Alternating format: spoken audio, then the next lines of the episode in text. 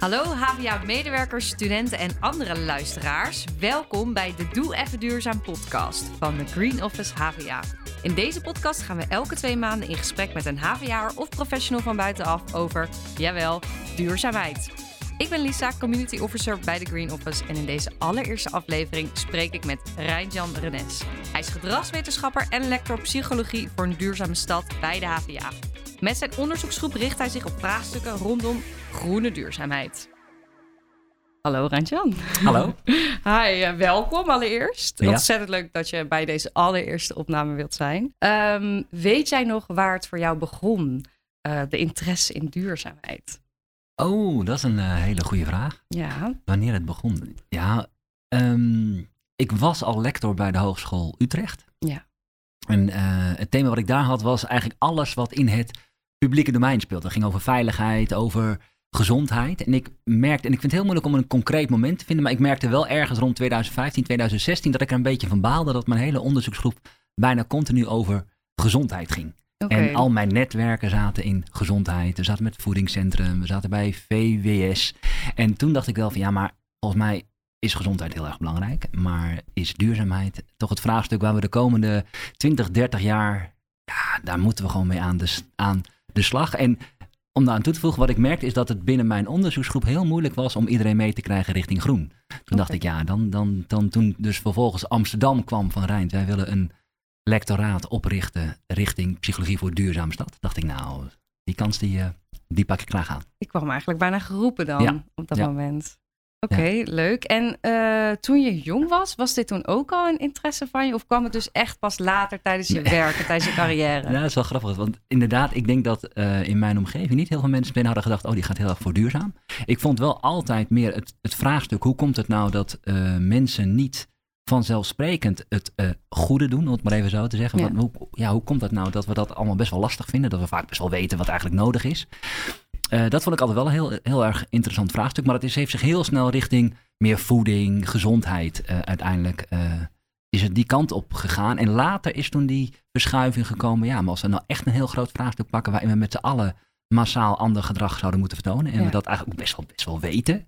En, maar we doen het niet. Nou, toen, toen kwam dat groene gedrag, zeg maar, meer naar voren. En um, kan je uh, een vraagstuk noemen waar jullie op dit moment uh, mee bezig zijn met uh, je onderzoeksgroep? Mag dat? Ja, zeker, zeker, zeker. Nee, ja, we hebben er zelfs heel erg veel. Dus okay. ik zal de. Nee, Kies er één uit. Nou, een van de dingen die ik wel heel erg leuk vind en die ook wel een beetje past, denk ik, bij deze tijd, omdat heel veel mensen het ook wel lastig vinden van hoe ga ik daar nou mee om, dat is fast fashion.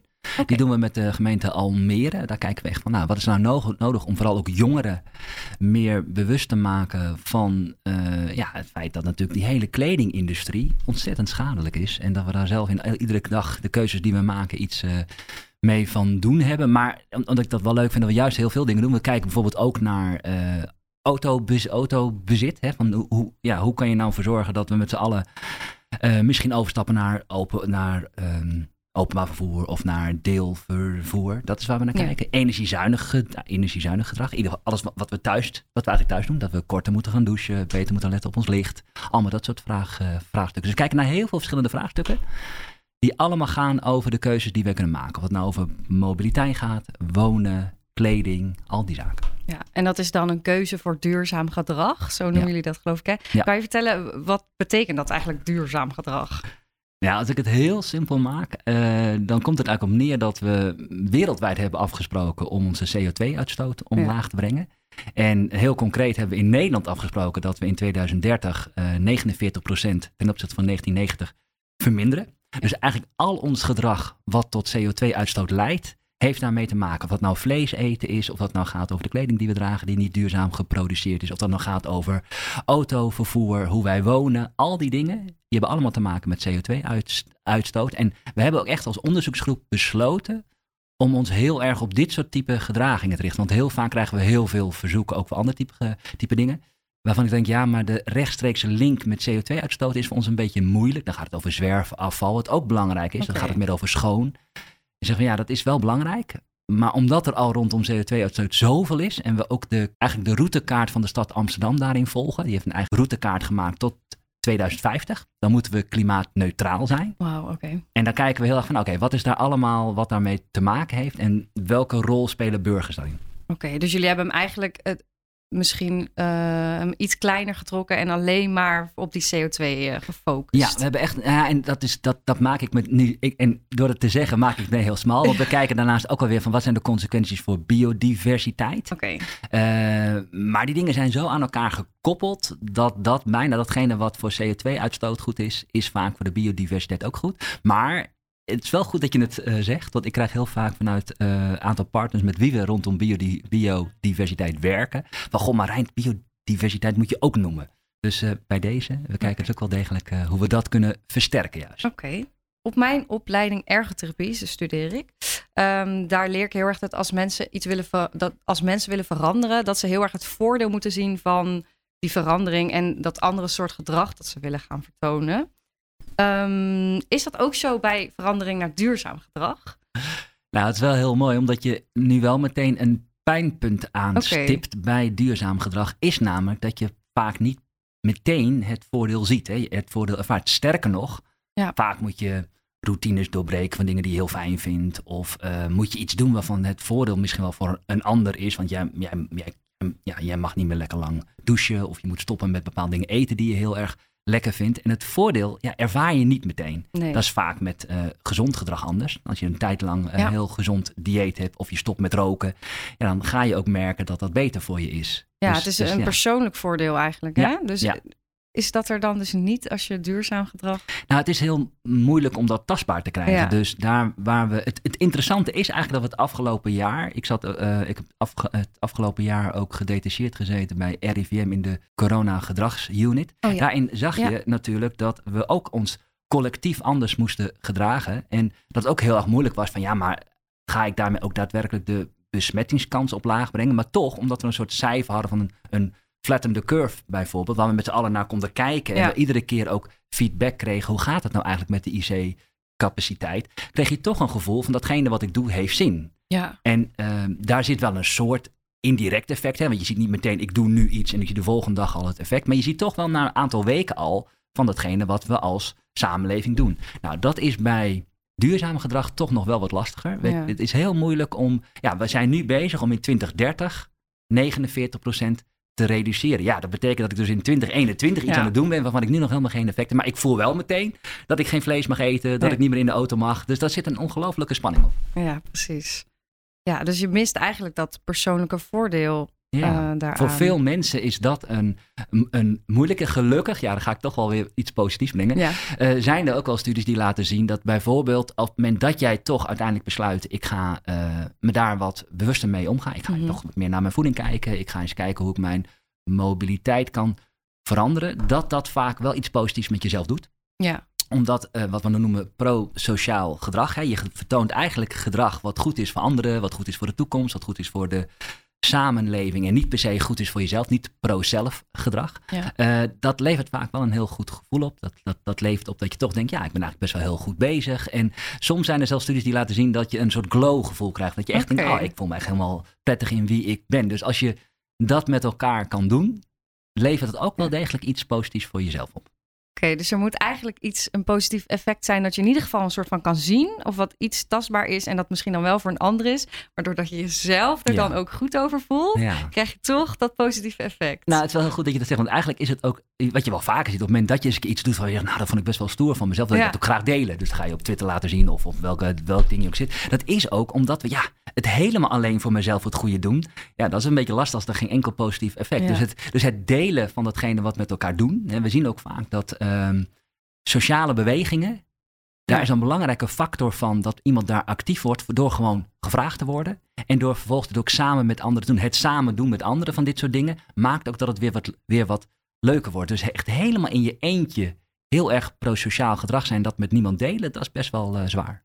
Ja, ja we, we hadden het er net over dat je dus een soort van positief effect moet kunnen zien. Ja. Maar ik merk ook heel erg om mij heen en soms zelfs ook bij mezelf dat duurzaamheid best wel een vaag begrip is. Ja. En dat het eigenlijk helemaal niet zo eh, tastbaar is. Nee. Ehm, en ik struggle daar dus zelf ook wel eens mee. En hoe kan dat nou dat mensen dat zo abstract ervaren, duurzaamheid en de klimaatcrisis? Ja, nee, ja, ja, ja, het zijn echt hele mooie en hele terechte vragen. Omdat het, ik zeg ook heel vaak, de, we hebben het afgelopen jaar natuurlijk ervaren dat het best wel mogelijk is om radicaal van gedrag te Ja. veranderen. Maar het komt ook omdat er gewoon een instituut was die tegen ons zei: er zijn vijf dingen die ongelooflijk belangrijk zijn. Ja. Anderhalve meter afstand houden, niet meer je handen wassen, eh, geen handen schudden. Al die dingen die zijn allemaal ontzettend belangrijk. En dat is wel iets wat ontbreekt binnen in het hele duurzaamheidsdebat. Dat wij niet te horen krijgen: nou, weet je wat, dit zijn de drie dingen die je minimaal moet gaan Ja. doen. En die gaan we ook massaal met z'n allen doen. Want dat is natuurlijk ook nog eens een keer lastig.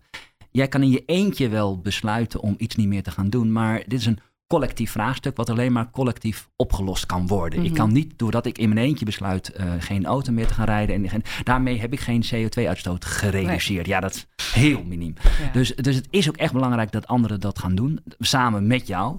Ehm, en dat, dat, dat maakt inderdaad dat je het dus nodig hebt dat eigenlijk een erkend autoriteit zegt tegen iedereen: jongens, we gaan het ook massaal anders Ja. doen. En dat ook tastbaar maakt. Ook tegen mij zegt: oké, Rijnt, dit zijn de drie, vier, vijf dingen. Daar gaan we met elkaar massaal samen voor staan. Ja. En zolang En- dat niet gebeurt, blijft het iets Ja. abstracts en vaags. Oké, en is dat, is dat altijd nodig bij gedragsverandering? Dat er iemand anders is die zegt dit moet je doen of dat je het allemaal samen moet doen? Of is dat echt iets van deze? Het heeft vooral te probleem. maken met. Ja, het heet, ja, dit is vooral dus wat ik waarom ik zei. Dit is eigenlijk het heet een psychologische constitutie, duurzaam gedrag, die het eigenlijk nog wat complexer maakt dan ieder ander gedrag, omdat het dus collectief is. Omdat het is dat de winst ervan pas in de toekomst komt. Omdat de winst vaak voor anderen is. Ja. Omdat het zo niet tastbaar is. Ik noem allemaal dingen die maken. En dat is bij bijvoorbeeld roken alweer anders. Dat Ja. is iets wat, wat heel tastbaar is. Wat eigenlijk ook heel concreet is. Ik moet gewoon stoppen met roken. Dat is één, één ding. Ik heb daar persoonlijk voordeel van. Dus, dat, dus, dus je ziet dat ook hetzelfde is met verkeer of met veiligheid. Er zijn heel veel dingen waarvan je echt meteen voelt. Ja, daar heb ik zelf ook concreet iets aan. Terwijl juist dat collectieve en eh, dit, ja, wat best wel op wereldwijde schaal ook nodig is, ja, dat, dat, dat, dat maakt het zo ongelooflijk complex op gedragsniveau. en waarom helpt het dan voor mensen zo goed als er een instantie ergens boven hun zegt dit moet jij doen? Waarom helpen die regels? Ja, die regels helpen in dit geval zo goed omdat we het als samenleving moeten doen. Kijk, eh, ehm, je ziet ook vaak, er is pas nog een heel mooi recent artikel verschenen, die laat zien op het moment dat mensen daadwerkelijk doorhebben wat het vraagstuk eigenlijk inhoudt Ja. en hoe groot de problemen zijn en je dus je ook daadwerkelijk zorgen gaat maken van jeetje, dit is heel erg ernstig, dan zie je ook dat diezelfde mensen zeggen, nou laat alsjeblieft de overheid maar iets doen. Want ik ben, ik ben, dat, dat- dat, dat is iets wat ik in mijn eentje niet op kan lossen. Ja. Dus dat moeten we als samenleving oplossen. Dus ja, kom dan ook maar met regelgeving die mij helpt om minder vlees te gaan eten. Kom dan maar ook met regelgeving waardoor ik ook misschien besluit om met z'n allen uit die auto te stappen. Omdat je dus beseft hoe groot dat vraagstuk is en dat je dat in je eentje helemaal niet kan. Nee. Waarom denk je dat dit eigenlijk nog niet is gebeurd? Want het is natuurlijk best wel een tijdje dat Ja. nou, het duidelijk is dat er een klimaatcrisis is. Ja, nee, ja, nou, ja ik, bedoel, ik, ik, ik ben echt al behoorlijk oud. Dus ik heb al in de jaren, Ja. begin, eh, in de, in, je had in de begin jaren zeventig al de club van Rome. Die zei van echt een hele grote groep weten. Die zei, ja, er is gewoon een soort grens aan de groei. We Ja. kunnen niet denken dat we met z'n allen eh, maar radicaal door kunnen groeien. En dat dat geen consequenties heeft. Toen hadden we nog over de zure regen. We hadden nog de Ja. autoloze zondag. We gingen met z'n allen zonde. Nou, dat, zijn, dat was dus al begin jaren zeventig. Ja. Nou, we zijn nu, eh, wat is het, 50 jaar verder. Het gaat eigenlijk super langzaam. Het gaat super langzaam. En ja, dat heeft dus, eh, ja, als je een beetje gaat uitzoomen naar dit vraagstuk, dat heeft wel degelijk te maken met dat we in een soort rare filosofie terecht zijn gekomen dat we alles moeten afmeten aan economische groei. Dat we Ja. dus niet kunnen eh, doorleven als eh, samenleving als we niet continu gaan nadenken over hoe kunnen we nog meer geld verdienen. Want dat hebben we nodig. En hoe kunnen we doorgaan met meer produceren, meer consumeren. Dat is, een, dat is een, klaarblijkelijk een soort dogma die helemaal door de samenleving heen is geweven. Waardoor we eh, ja, uiteindelijk in een soort zelfnegatieve spiraal zijn gekomen. Waardoor alles wat we doen uiteindelijk slecht is voor het draagvlak van de aarde. Dat helpt natuurlijk ook helemaal niet bij het positieve effect van duurzaam gedrag zien. Als je heel erg gewend bent dat juist dat je altijd extra dingen wil kopen, meer Ja. geld wil verdienen, als dat positief gezien wordt. Nou ja, we zeggen ook heel vaak van ehm, uit de verschillende eh, studies blijkt ook wel dat je dus moet gaan kijken hoe kan je daarin dus verder dan alleen maar die individuele verandering en die verantwoordelijkheid bij de individu leggen. Kijken hoe je misschien binnenin systemen andere prikkels aan kunt gaan brengen. Hoe het is nu natuurlijk best wel gek dat er niet een concreet afwegingskader is bij beleid die zegt oké, als je hier nu een bepaald beleidsmaatregel invoert, wat is daarvan de consequentie voor CO2-uitstoot? Dat dus niet bij alles ook wordt afgerekend. Dus wat we wel doen is alles uh, financieel doorrekenen. Er is een sociaal-economische raad die bij alles altijd wordt gevraagd van nou, is dit goed wat we hier doen? Gaan we dit financieel, is dit gunstig? Maar je zou natuurlijk daarnaast een soort, uh, misschien wel een, een, een sociaal CO2-raad willen hebben die ook de hele tijd kijken, oké, maar dit soort maatregelen, wat doet dat nou met de CO2-uitstoot van onze samenleving? En daarnaast zou ik persoonlijk als gedragswetenschapper ja. dolgraag een sociaal-psychologische raad willen, die ook zegt, oké, okay, dus heel goed deze maatregelen, maar gaan mensen dit ook doen? Vinden mensen dit logisch? Wat hebben we eigenlijk nodig om ook mensen zover te, ver te krijgen? Dan, dus, dus dan krijg je een veel betere afweging van al dit soort beleidsmaatregelen. Is er een soort basis wat er nodig is om mensen iets te laten doen, behalve dan dus de regels en van bovenaf? Is er iets wat altijd, wat altijd werkt? Of is het niet, niet zo makkelijk? dit is wel grappig dat je dit uh, vraagt. Volgens mij heb ik gisteren nog met iemand erover. Oh? Ja, erover gehad. Omdat er is altijd een soort behoefte aan een, uh, wat we noemen een soort golden bullet. Ja. kom maar met datgene wat, dan gaan we dat gewoon doen. En er was een tijd lang was nudging, was zo'n ding waarvan iedereen zegt, oh ja, nudging. Dat is, en dat gaat over dat, dat er dan in de architectuur we de keuzes zo gaan vormgeven dat het mensen het vanzelf gaan doen. Dat zijn bijvoorbeeld de voetjes op de trap. Dat je dan van zo, oh ja, ik ga via ah, dezelfde dingen lopen. Je ziet dat ook uh, bij de donorregistratie hebben we in Nederland een aantal jaar geleden gingen we van een uh, opt-out systeem, waarbij je actief moest aanmelden, naar nu, nee, naar een opt-in systeem bedoel ik. We hadden een opt-in systeem, je moest je dus actief aanmelden als donor. Nu hebben we een opt-out systeem, je moet je actief afmelden. Dat betekent dat het systeem default staat op je bent automatisch donor. Nou, dat soort um, dat heet dan nudging. Dus je gaat eigenlijk okay. een keuzearchitectuur zo maken dat het gewenste gedrag is het vanzelfsprekende gedrag. En ik moet me actief ervoor afmelden of iets anders doen om het niet te doen. Nou, dat is inderdaad een heel krachtig middel. Maar nu is het eigenlijk zo dat in, ja, in, in de meeste landen duurzaam gedrag, daar moet je een beetje moeite voor doen. En eigenlijk staat het hele systeem default op niet duurzaam gedrag. Nou ja, dat, dat, als je dat zou kunnen omdraaien, en je zou die hele keuzearchitectuur automatisch richting duurzaam maken. En ik moet er actief moeite voor doen om nog CO2-uitstoot te realiseren. Ja, dan heb je het uh, zo voor elkaar. En daar zijn nat natuurlijk ook die regels voor waar we het eerder ook over daar hadden. Zijn die, die regels voor. Bij. Ja, maar, maar, maar, het is meer dan regels. Het betekent ook bijna dat uh, op het moment dat jij nu uh, de auto bijvoorbeeld zou willen pakken. En het is een auto met heel veel CO2-uitstoot. Dat je daarvoor allemaal moeite moet doen. Dat, bij, dat, dat, je bijvoorbeeld eerst aan drie mensen moet gaan, uit, gaan uitleggen dat je sowieso die auto neemt. En op het moment dat je erin rijdt, dat er allemaal rode lichtjes gaan branden bij andere mensen. Dus je moet de hele tijd ervoor zorgen dat dat geen... Bijvoorbeeld ook tegels in je tuin. Dat mhm. mensen ja echt moeten gaan uitleggen. En die tegels moeten heel duur zijn. Ja. Dus al die dingen. Dus het gaat niet alleen over regels, het gaat ook over beprijzen. Dus dat je zegt, oké, we maken gewoon datgene wat we eigenlijk niet willen het allerduurst. Nou, vaak is het nu andersom. Op het moment dat jij een uh, niet... Uh, niet duurzaam eten. Nou, dat is heel makkelijk. Ga maar, ga maar naar een centraal station. En uh, die zijn nu heel erg leeg. Maar ga maar naar die winkels. Nou, het is heel makkelijk om uh, ja, eten met vlees te vinden. Om echt veganistisch eten bijvoorbeeld te krijgen. is ontzettend complex. Ja, en ook dus duur. Ik besefte me dat helemaal niet. Maar ik had het een keer met iemand over die zei... ja, ik kan beter een pizza kopen. Ja. Dan heb ik avondeten voor 2 euro. Dan dat ik aardappels, vlees... of nou, niet vlees dus, aardappels en groenten en tofu of zo koopt. dat is gewoon duurder. nee, dus het, oh is, het, is, het is duurder, het is moeilijker, het is meer gedoe. Je moet er meer naar op zoek.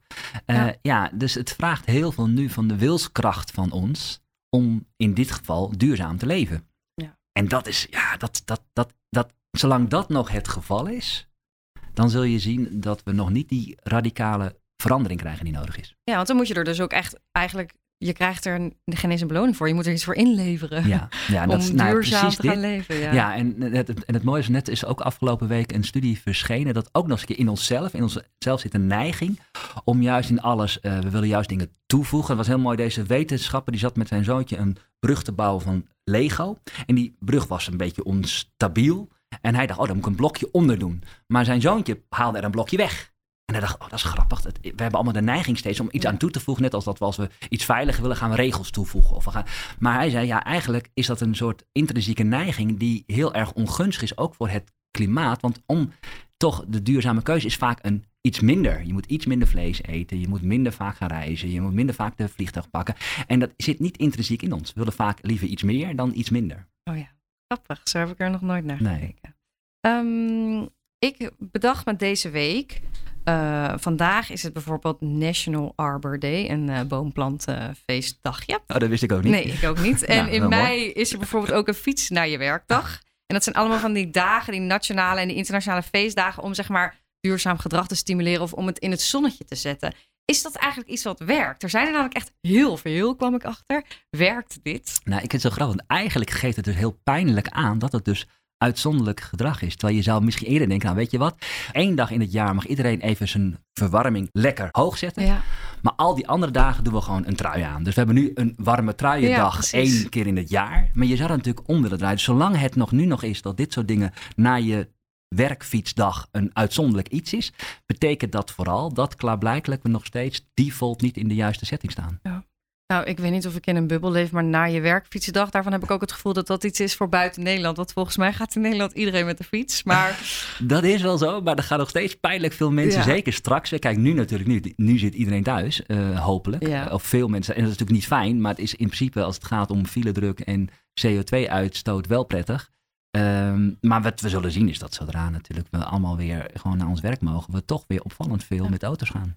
Er werd ook gezegd, kan ik me herinneren, uh, toen in de eerste lockdown was dat denk ik, um, werd er heel erg door mensen gezegd, oeh, er komt een verandering, we moeten allemaal binnen blijven en nu gaan we allemaal zien wat voor impact ons leven heeft op het milieu en op de natuur. En we gaan ook zien dat als we dat leven niet leven, hoeveel beter dat is en dat letterlijk de lucht opklaart. Ja. Ik heb heel erg het idee dat dat een hele korte golf was die nu helemaal weg is. Dat niemand zich daar eigenlijk meer druk om maakt. Dat is ook best wel zonde. Ja, en, dat, en op zich is dat ook wel weer ergens logisch. Want uh, er zijn ook al studies die laten zien, we hebben maar een soort beperkte uh, ja, pool aan zorgen die we aan kunnen. Nou, op dit moment is toch voor heel veel mensen de situatie waar we nou nu in zitten. Weinig contact met anderen, angst voor besmetting. Dat is waar we ons heel erg druk om maken. En in het begin, heel even, was het natuurlijk zo, nou was het ook al spannend. Jeetje, dus voor het eerst dat we met z'n allen zo massaal iets mee gingen maken.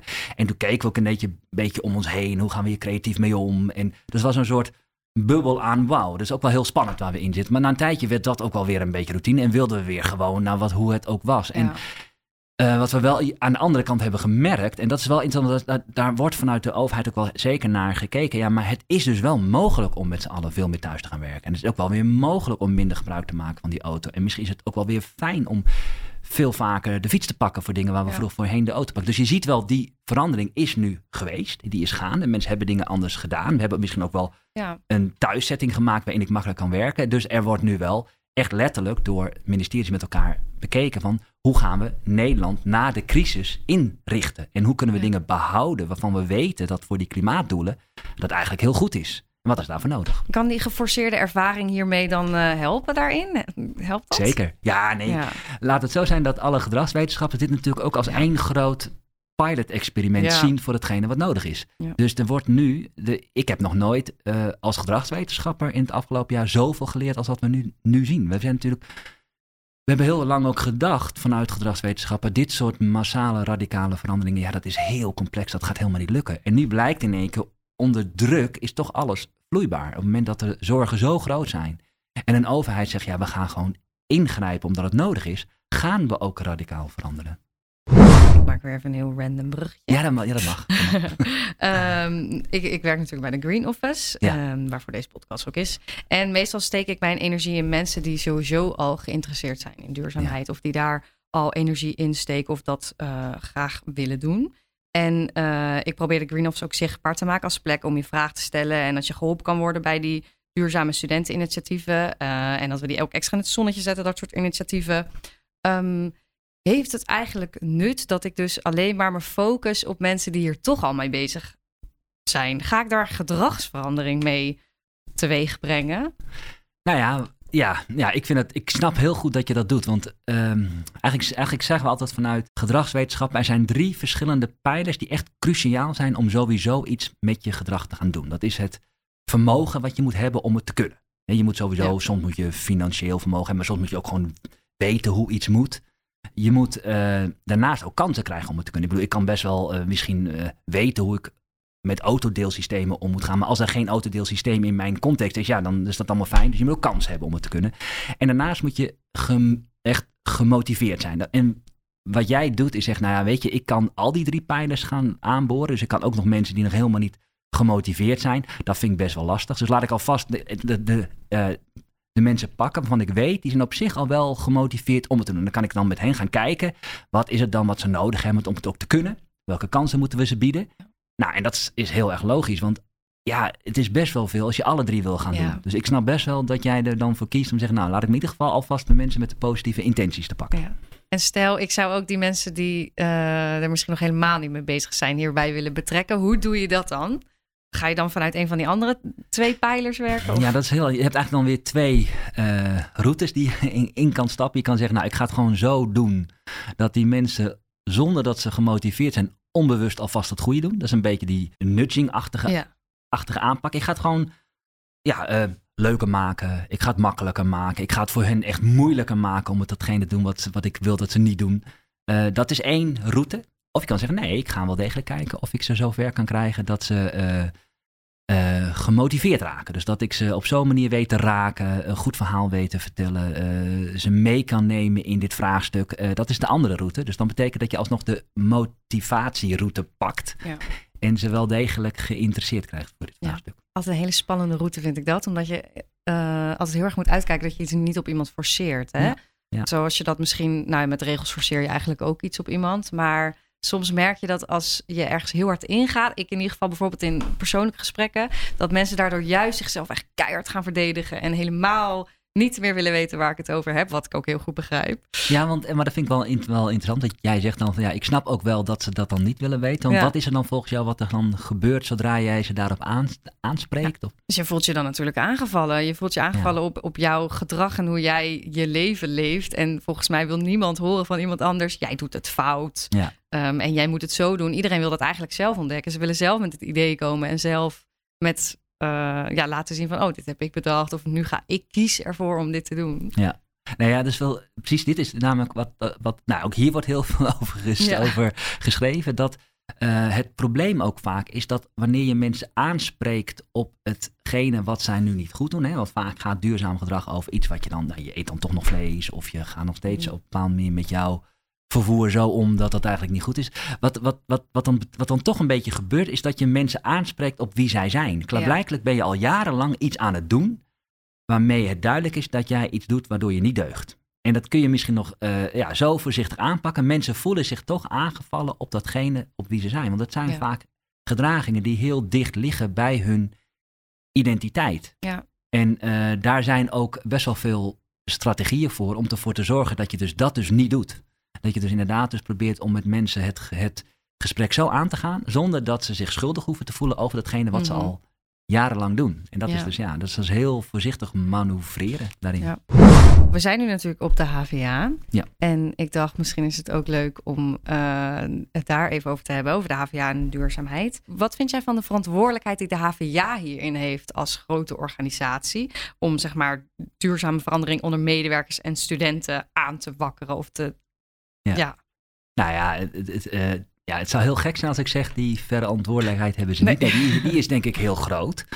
Ook omdat ik me nog herinner dat ehm, twee jaar geleden was dat volgens mij, tijdens de opening van het academisch jaar, letterlijk Mhm. vanuit het CVB ook werd gezegd, we staan hier niet meer neutraal in. Wij als kennisinstelling kunnen het eigenlijk niet meer ontkennen hoe groot dit vraagstuk is. Dus wij vanaf dit moment staan we daar ook volledig achter. Wij vinden het belangrijk dat wij eh, duurzaamheid, eh, de route naar klimaatneutraal, dat we daar ook als kennisinstelling ook voor staan. Dus in die zin is die verantwoordelijkheid heel groot. En ik weet gelukkig ook wel dat er heel erg veel intern eh, over, niet alleen over gepraat wordt, maar echt ook over nagedacht van hoe gaan we dat dan ook Mhm. realiseren. Maar je ziet meteen ook wel de dilemma's die er dan meteen ontstaan. Van, ja, kunnen wij mensen verplichten dat ze hier inderdaad eh, geen vlees meer mogen eten? En wat gebeurt er dan op het moment dat wij zeggen het kan hier niet meer? Gaan ze dan niet gewoon naar buiten toe en gaan ze het daar Ja. alsnog ergens anders halen? En dus je ziet in al die keuzes dat ze daar heel erg over nadenken. Maar ik vind wel degelijk, ja, daar ben ik heel eerlijk in. Je kan hier niet ver genoeg in gaan.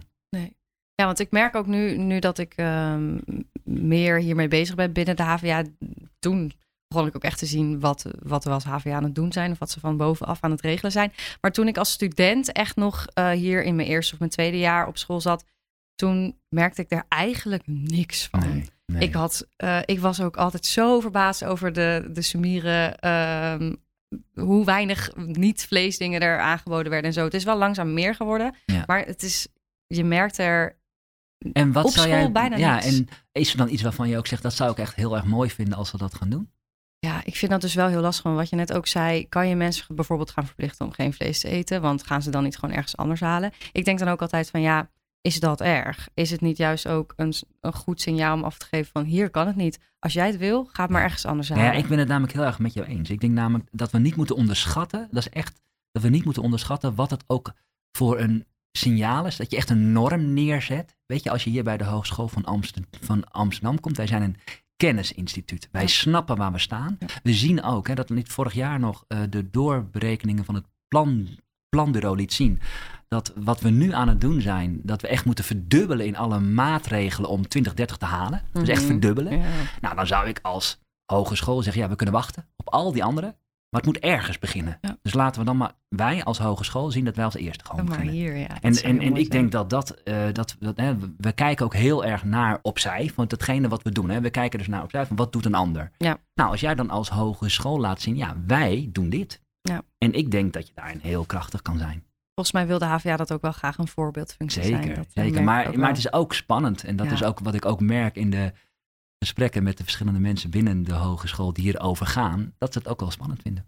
je vroeg net aan mij, wat zou je graag willen zien? En toen bedacht ik me dat ik het heel mooi zou vinden als er dus binnen de HVA, ik heb geen idee hoe je dit realiseert, maar als er binnen de HVA ook een cultuur heerst, waarbij het dus zeg maar not done is om niet duurzaam gedrag te laten zien. Dus dat eigenlijk wat je net ook zei, dat dat duurzame gedrag, dat dat de norm is. Ja. Terwijl, eh, ja, dus dat als iemand, weet ik veel, een papiertje op de grond gooit, dat echt soort van massaal iedereen zou zeggen van, "Huh, wat doe jij nou? ja. dit is raar wat je nu aan het doen bent. Dat dat de cultuur binnen de HVA te zijn, dat zou ik heel tof vinden. En dat, en dat is heel grappig dat je dat zegt. Terwijl je natuurlijk ook nu al voelt dat er ook mensen zijn die vinden dit gruwelijk. Dat, dat dus een soort cultuur krijgen waar je afgerekend wordt. Wel, ik vind hem, ik vind hem ergens. En dus het is zoeken naar een soort balans waarin dat nog steeds een hele menselijke sociale Mhm. cultuur is. Waarbij je niet het gevoel hebt dat je afgerekend wordt de hele tijd. Maar waarbij het wel heel logisch is. Dit is gewoon Ja. hoe je dit doet. Dat logisch En inderdaad. eh, dat vind ik wel interessant, omdat we dat natuurlijk onder andere ook het afgelopen jaar zagen met het dragen van een mond, mondkapje. Het voelt voor mij nu heel natuurlijk als ik een gebouw binnen ga om hem even Ja. om te doen.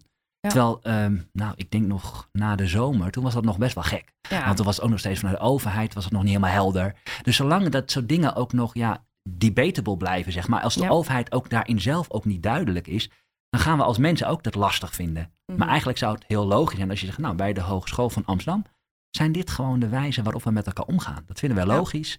En daar heb je je gewoon aan te houden. Ja, want je inderdaad over die mondkapjes. Je merkte dat er ergens een, een switch was in de supermarkt. Waarbij als je hem wel op had, mensen je aankeken van... oh, doe jij een mondkapje op? Nou, ik weet eigenlijk even niet wat ik daarvan vind. En dan doorliepen. En op een gegeven moment was er ineens een week... waarin mensen naar je keken op die manier als je hem niet op had. Dus je Heel werd niet per se afgestraft toen nog. Want het was toen nog geen regel. Maar mensen keken wel naar je van... oh, oké, Ja, dat en- is een en, keuze. Ja, en dit is precies, dit, dit zijn van die ja, bijna sociale Ja. tipping, tipping points. Ja. Dat op, als maar op een bepaald moment genoeg mensen dat gedrag ook vertonen waarvan we eigenlijk met z'n allen vinden dat het ook zou moeten. Dat we dan met z'n allen denken, oh ja, dat is dan ook al wel, misschien wel gewoon de norm hier. Ja. Nou, en dat zou ik heel interessant vinden als je dat in een hogeschool, wat natuurlijk een soort biotoop op zichzelf is, dan kan je gewoon, ja, dat vind ik het mooie. Daarin kan je gewoon je eigen normen gaan samenstellen Ja. met elkaar. Wat is het nou eigenlijk wat we met elkaar afspreken? En ik vind het dan ook wel weer boeiend dat we ja, als hogeschool hebben zijn drie D's ontzettend belangrijk. Dat is Ja. diversiteit, duurzaamheid, digitaal. Nou, dat digitale, daar word ik niet meteen heel spannend van. Maar ik vind diversiteit en duurzaamheid vind ik ontzettend mooi. Ik denk, nou, laten we dat dan ook met z'n allen massaal uit gaan dragen. Dat zou natuurlijk perfect zijn. Ja, en ook heel erg logisch.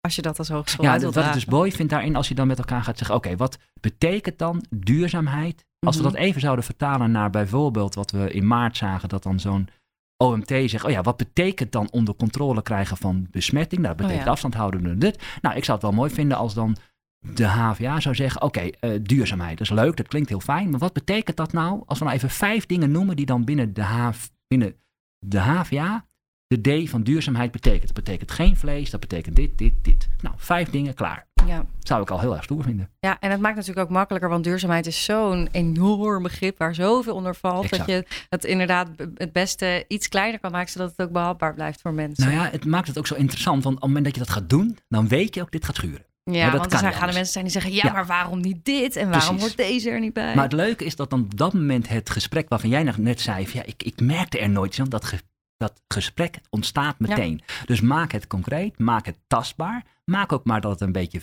frictie komt. Want dan is het gesprek in ieder geval gaande. Ja, precies. Mooi. Dan heb ik een allerlaatste vraag voor je. Ja. Wat kan iedere luisteraar nou deze week nog doen om, uh, of kan deze, kan deze week nog veranderen aan zijn of haar gedrag om bij te dragen aan een duurzame wereld?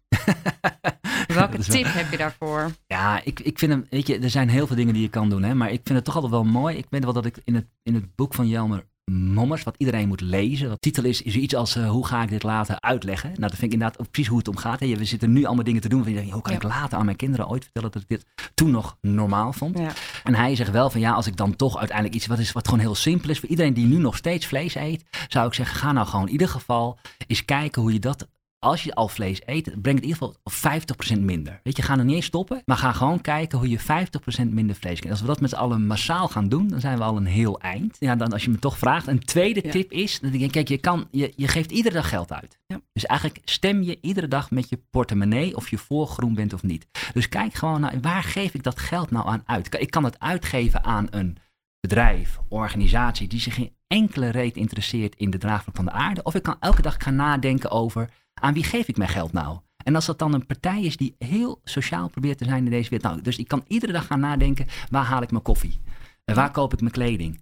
Uh, bij welke bank zit ik? Dat zijn allemaal keuzes die je iedere dag kan maken. Nou ja, dan zou ik zeggen, ja, geef hem dan alsjeblieft aan een partij die ook aan mij denkt. Ja, precies. Misschien dan uh, voor deze week even eentje kiezen. Dus ja, kleding of nou, uh, eten. Misschien dat dat wel is. Dat je denkt, oké, ga ik van nu denken waar ik eigenlijk uh, mijn geld iedere dag ja. aan uitgeef. Ik kies er eentje uit, die ga ik vanaf nu anders doen. Dus of dat nou je koffie is, of dat nou je bank is, of dat nou je uh, voeding, maakt me niet uit, maar kies er eentje uit. Ja, mooi. Nou, met die tip wil ik graag de podcast afsluiten. Dank je wel. Heel graag gedaan. Dat je hier wilde zijn. Als mensen nou nog meer willen weten over gedragsverandering, waar kunnen ze jou of je, je onderzoeksgroep dan vinden? Waar kunnen ze ja, meer nou, lezen? Ja, ze kunnen sowieso dan gewoon naar onze site. We hebben gewoon, uh, dat is het lectoraat, Psychologie voor een duurzame stad. Is van alles te vinden. Daar kan je ook onze ja. e-mails. En als mensen echt gewoon meer willen, willen weten. Ik heb 25 mei mijn lectorale reden. Daar komt ook een heel boekje bij. Die okay. kan iedereen gewoon krijgen. Dus zoek even ook op naar lectorale reden en mijn naam erbij. Dan kan je gewoon online volgen. Oké, okay, superleuk. Ja, nou, dankjewel. Dat was hem dan, de allereerste aflevering van de Doe Even Duurzaam podcast. Dankjewel voor het luisteren en over twee maanden staat er alweer een nieuwe aflevering voor je klaar. Kan je nou helemaal niet zo lang wachten en wil je in de tussentijd nog meer weten en lezen over duurzaamheid of de Green Office? Neem dan een kijkje op onze Instagram, Green Office HVA, of kijk op hvaduurzaam.nl. Op de website kun je je bovendien ook opgeven voor alweer de derde editie van de Go Game Changers Awards. De wedstrijd voor HVA-studenten die een project doen voor een opleiding rondom duurzaamheid en daar wel wat extra credits voor verdienen. Dus spread the word en geef jouw project op voor 16 mei. En graag tot de volgende keer.